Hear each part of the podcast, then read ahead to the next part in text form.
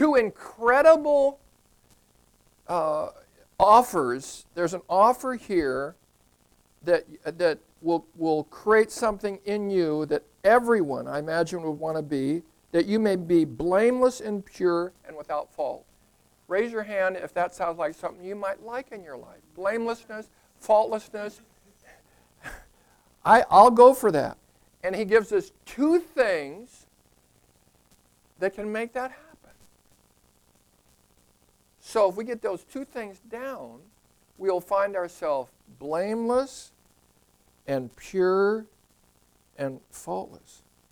I'll go for that. So I'm going to read the whole passage and then we'll get back to it. So if you don't have a Bible with you, I want you to follow along. There are Bibles here for the choir.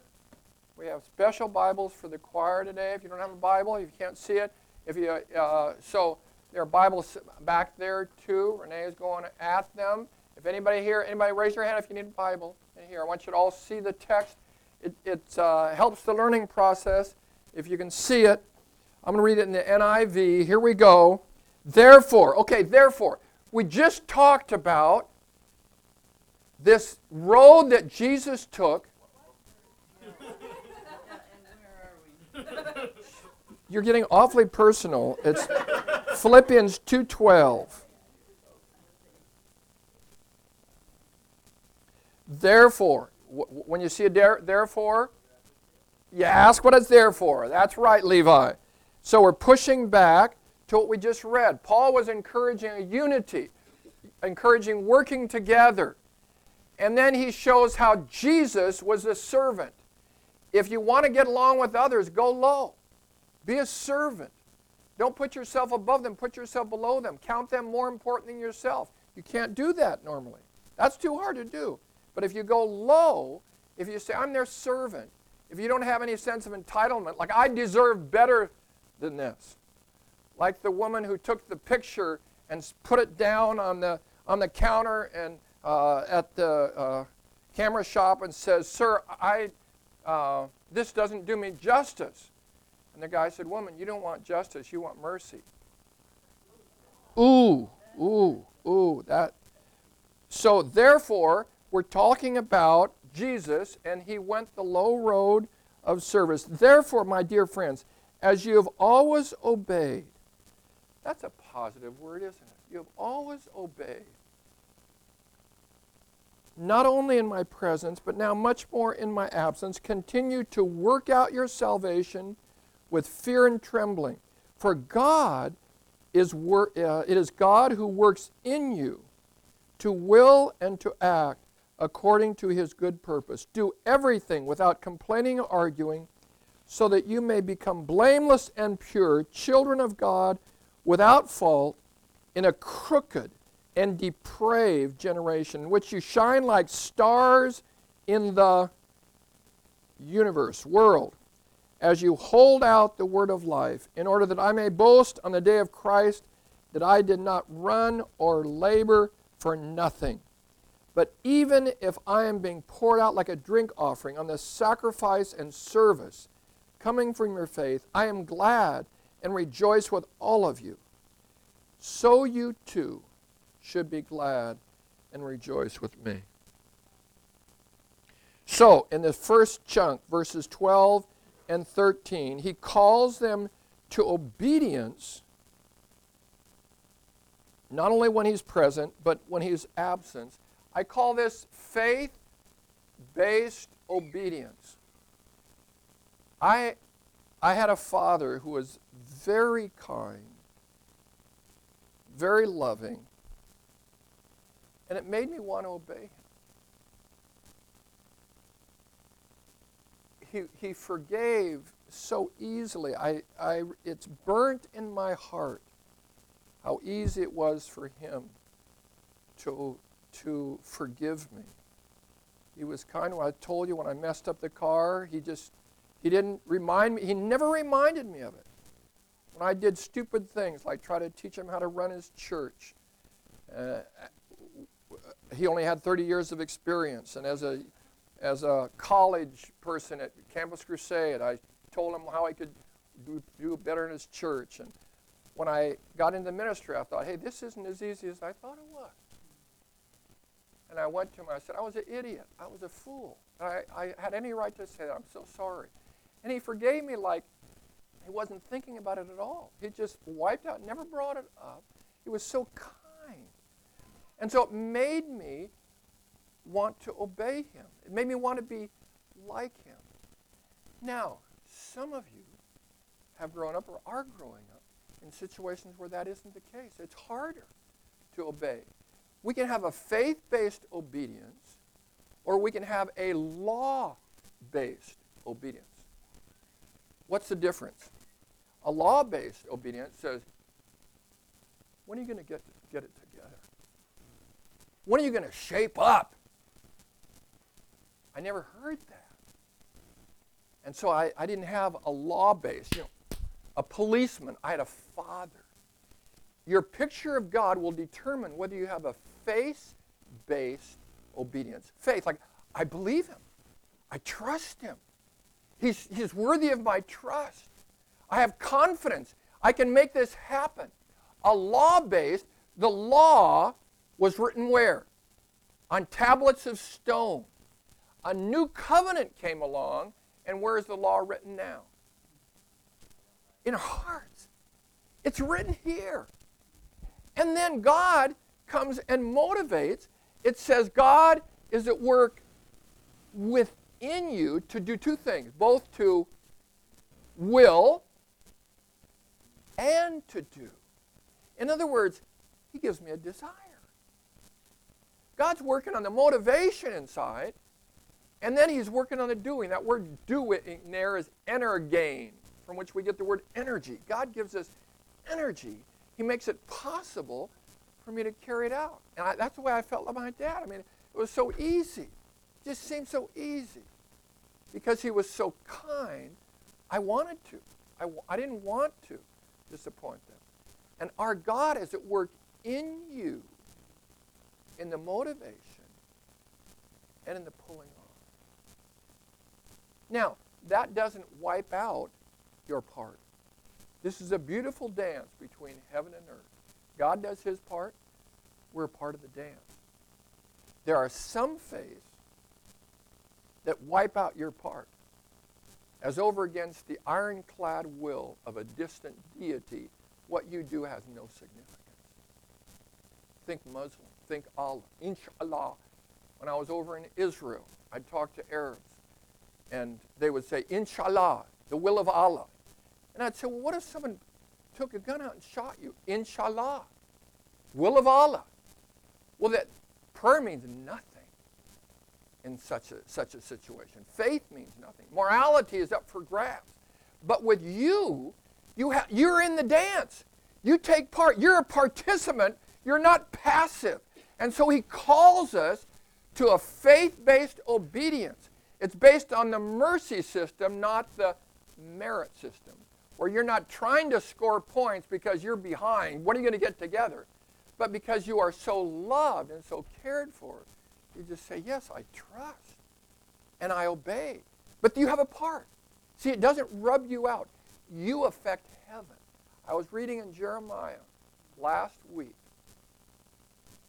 and God told Jeremiah, I won't even do this if Moses and Samuel pray. He was so sure that he couldn't even be convinced by those two. What does that say to me? It says something really special that God can be convinced. God can be moved by you. That's incredible. The creator of the universe, the one who breathes stars into space, he can listen to you. You can move his heart. That makes prayer significant. It's just, it's just not optional. It's just not, it's, it's not like we can be passive. It's not fate, it's faith. They're close in the dictionary, but they're miles apart. Faith is a whatever will be, will be theology. I don't believe it. Whatever will be, will be. No, whatever will be, will not be. We make a difference. You make a difference. Your obedience today makes a difference in the universe. And it makes a difference to God. I'm encouraged by that. I'm encouraged today that God is moving in my heart and He's giving me a desire. Didn't He do that for you? Didn't He give you a desire to pray for that person? Didn't He give you a desire, Stephen, to speak to those people, to connect, care, a, a loving heart to care for this friend? God puts that in you. That's God at work in us to will and to work for His good pleasure. How encouraging that is. Second thing, okay. This is going to sound really hard. But if you do it, you'll be blameless and pure. Here's what you do don't do any complaining or arguing.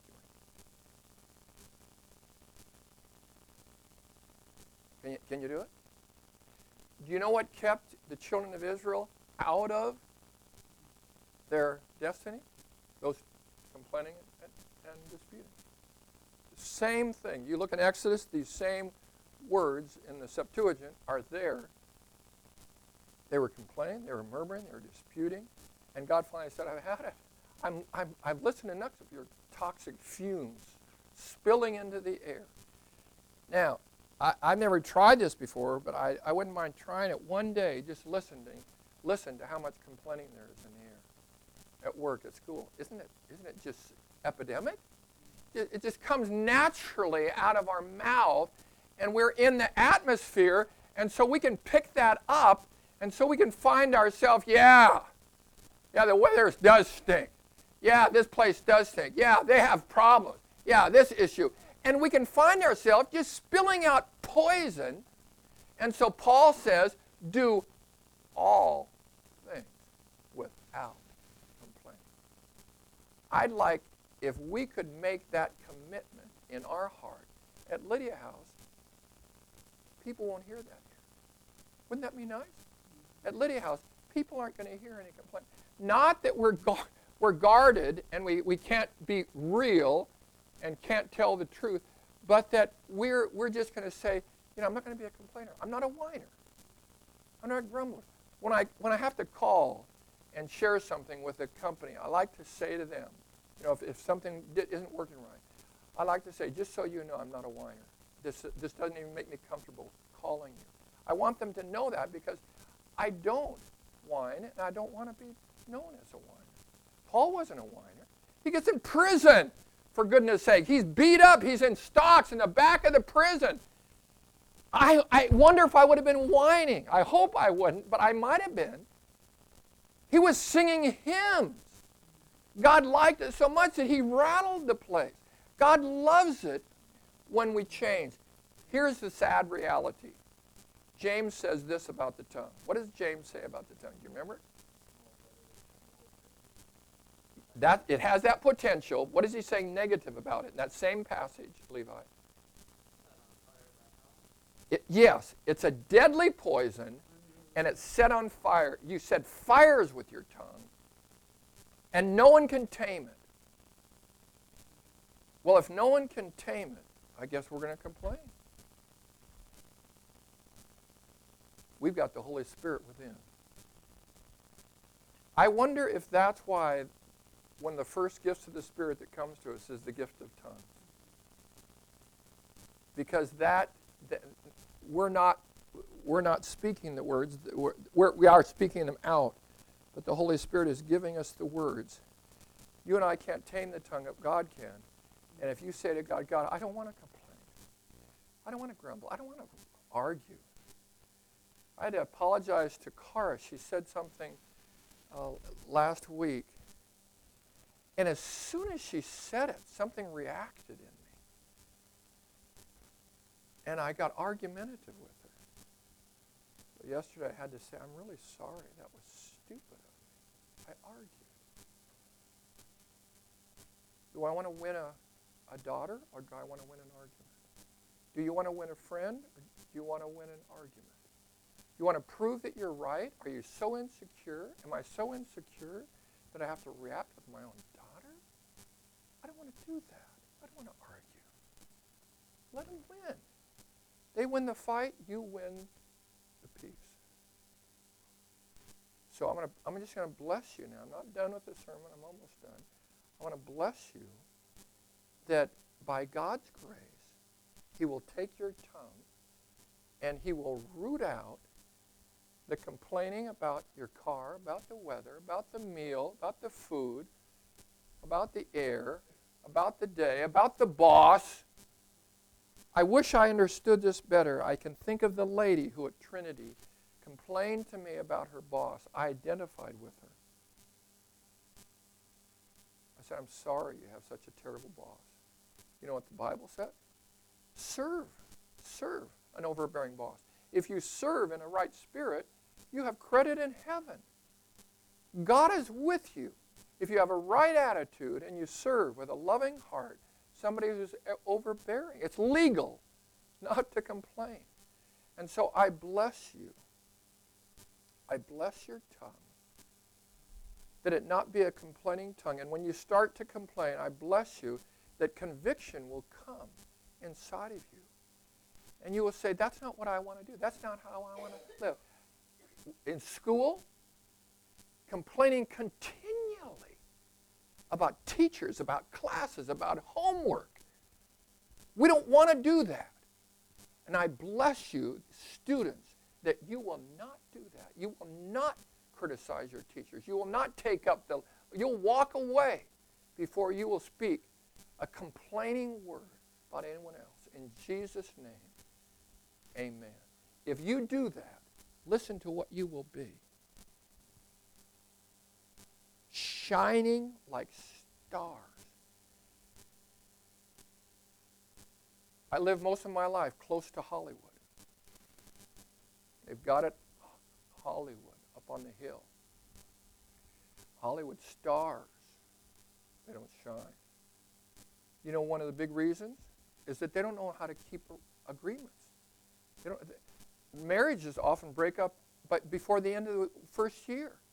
Those are the steer, steer, stars that the world is emulating because they have beauty or because they have talent, not because they have character. And they're not pleasing to God. And their mouth shows it. They cannot break agreements, or cannot keep agreements. They break them left and right. And so it means nothing to make a promise. It does to you, doesn't it? It means everything for you to break a promise. So we are the ones that shine as you hold out the word of life in order that I may boast on the day of Christ that I did not run in vain or labor for nothing. But even, listen to this. I want to look at, just in closing now, I want to, I want to take a sweep of this whole chapter because in this chapter we have four servants. The first servant, obviously, is whom? Is who? In chapter 2. The first servant that Paul is holding out. Who? Jesus Christ. He's, he's given us an example of Jesus. That's our attitude. Our attitude is like Jesus. He went low, he served, he took the form of a servant. Here's the mission statement of Jesus The Son of Man came, finish it, not to be served. Who gets served? Important people, right? If you're important, you get served by others. Not to be served, but to serve. Who serves? The lowlier. People that wait on your table, people that bring you things. That's who you are. That's who Jesus was. Not to be served, but to serve. That was his mission statement. That's what he came to do and to give his life. So that's the first example. The second example is Paul. Here's what he says Even if I'm being poured out like a drink offering, he wondered if he was going to die. He didn't think he was going to, but he thought he might. He writes in Philippians 1 For me to live is Christ, and to die is gain. So he, he was thinking maybe death, maybe I won't get out of this prison. He thought he might not make it, but he hoped he would, and he thought with their prayers that he would. But he's thinking now again about death. I may be poured out. This may be it. That You may not see me again. It's okay. I rejoice in that. If it's for you, I, he's giving himself away for them. What a servant. I, I'm glad and rejoice with you all. I want to be like Paul. And then he tells us about Timothy. Timothy was a servant. This is what he says about him in verse 20. Somebody read verse 20.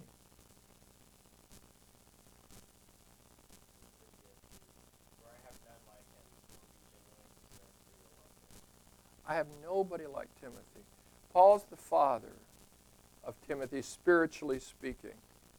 And Paul really loved Timothy. When Paul was going to share with somebody that he was about to die, he told Timothy. He wrote to Timothy and he said, I have fought the good fight. I've finished the race. I've kept the faith. It was Timothy. He felt very close to Timothy. Timothy was his son. Timothy had integrity. He lacked courage, but Paul was, was, was commending him now. Saying that everybody else, they look after their own interests. They're concerned about themselves, not Timothy. Timothy is concerned about other people. Wouldn't you want people to say that about you? Wouldn't you want people to say, yeah, he, she really looks out other people? That's what Paul said about Timothy. If you're a Timothy, pray for a Paul. If you're a Paul, look for Timothy. Men and women. One more example. What was the name? Huh? One more servant in chapter 2 Epaphroditus. It's hard to pronounce. Welcome him in the Lord with great joy, verse 29, and honor men like him because he almost died for the work of Christ, risking his life to make up for the help you could not give me. They had sent Paul, I mean, they had sent Epaphroditus to Paul with a gift. They had lost touch with Paul. It had been 10 years, and so they send him this gift, and it meant a lot to Paul. You can receive a gift from somebody, and it, it means a lot because it means they're thinking about you. And Paul was encouraged. And now Paul is sending Epaphroditus back to them, and he's telling them to receive him and that he risked his life. He's a servant.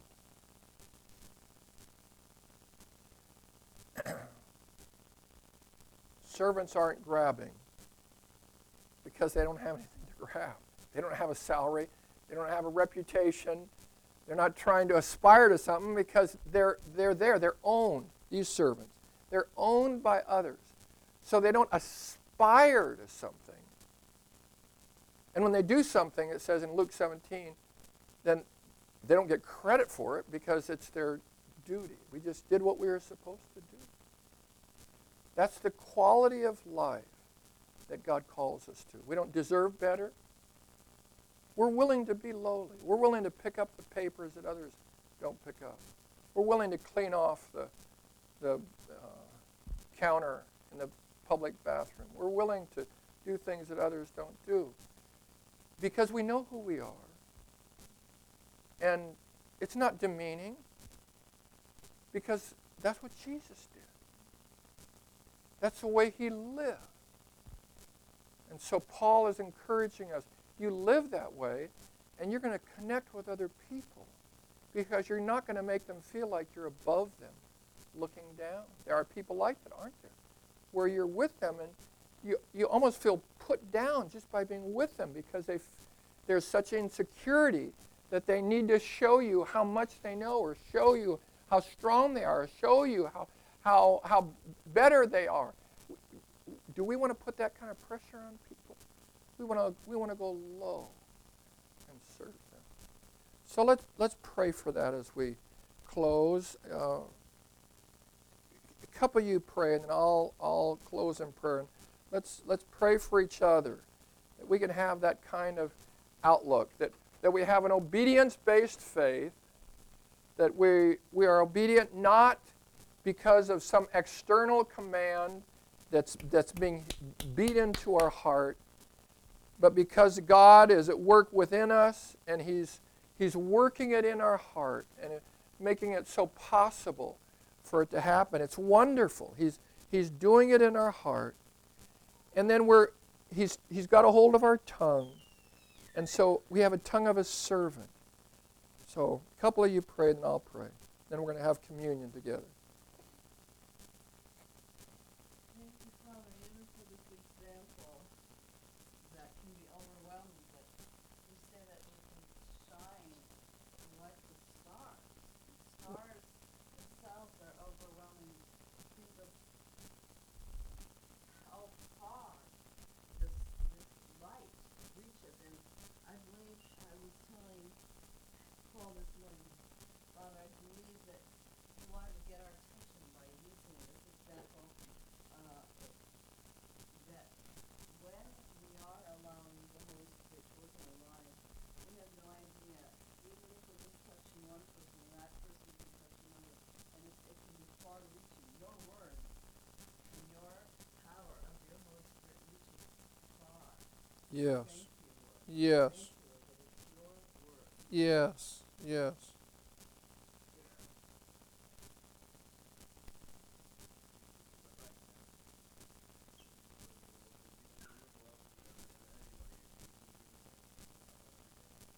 Yes. Yes. Yes.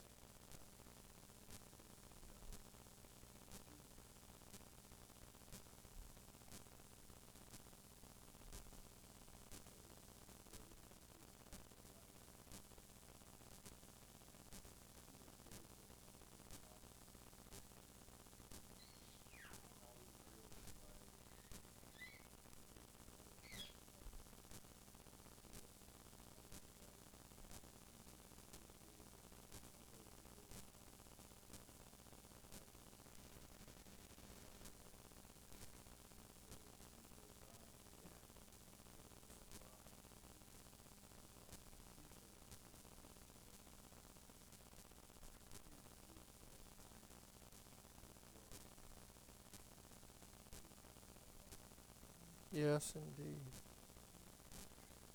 We're so encouraged today that you are at work within us, that you're giving us the desire to do these things. It's not up to us. Our motto is not we try harder, but we trust more. We're trusting in you to work it in us as we work it out. I bless my friends here, God, that in those areas where they have struggles, where there are issues in their life that, that need to change, we pray that they will not be discouraged and to think that nothing is going to change. It hasn't changed, it won't change. But that you are at work in them and that you can bring about change.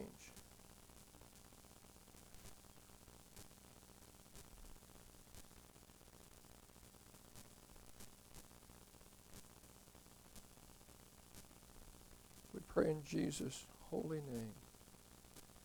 Amen. I'm going to be meeting with a young man the next couple of weeks who shared he had a struggle with, with lust, and I'm going to share two things with him. One is that I used to try to change by looking at my sin, as if concentrating on my sin made it easier to deal with the sin. I really did. I, I looked at that constantly. No, no, I'm not going to do that. I'm not going to do that. That doesn't work. It simply doesn't work. Because we're changed by what we see. But we all, beholding as in a mirror the glory of the Lord, are being changed. Sin consciousness does not eradicate sin, Christ consciousness does. And so as we look at Christ, we're changed by what we behold. And the second thing we're changed by is what we believe. If I believe I'm dirt, I'll live like dirt. And so we need to say, I am not, this is not who I am. This is not who I am. I want to tell him, this is not who you are. You think this is who you are? It's not who you are. That's not who you are. You are the holy and pure Son of the Father, just like Jesus. You are like Jesus. That's who you are. That's what the Bible says you are. And as I believe that, I'm changed. I'm changed by what I believe and what I behold, what I look at. So, hope that's an encouragement. We're going to take communion now together. You can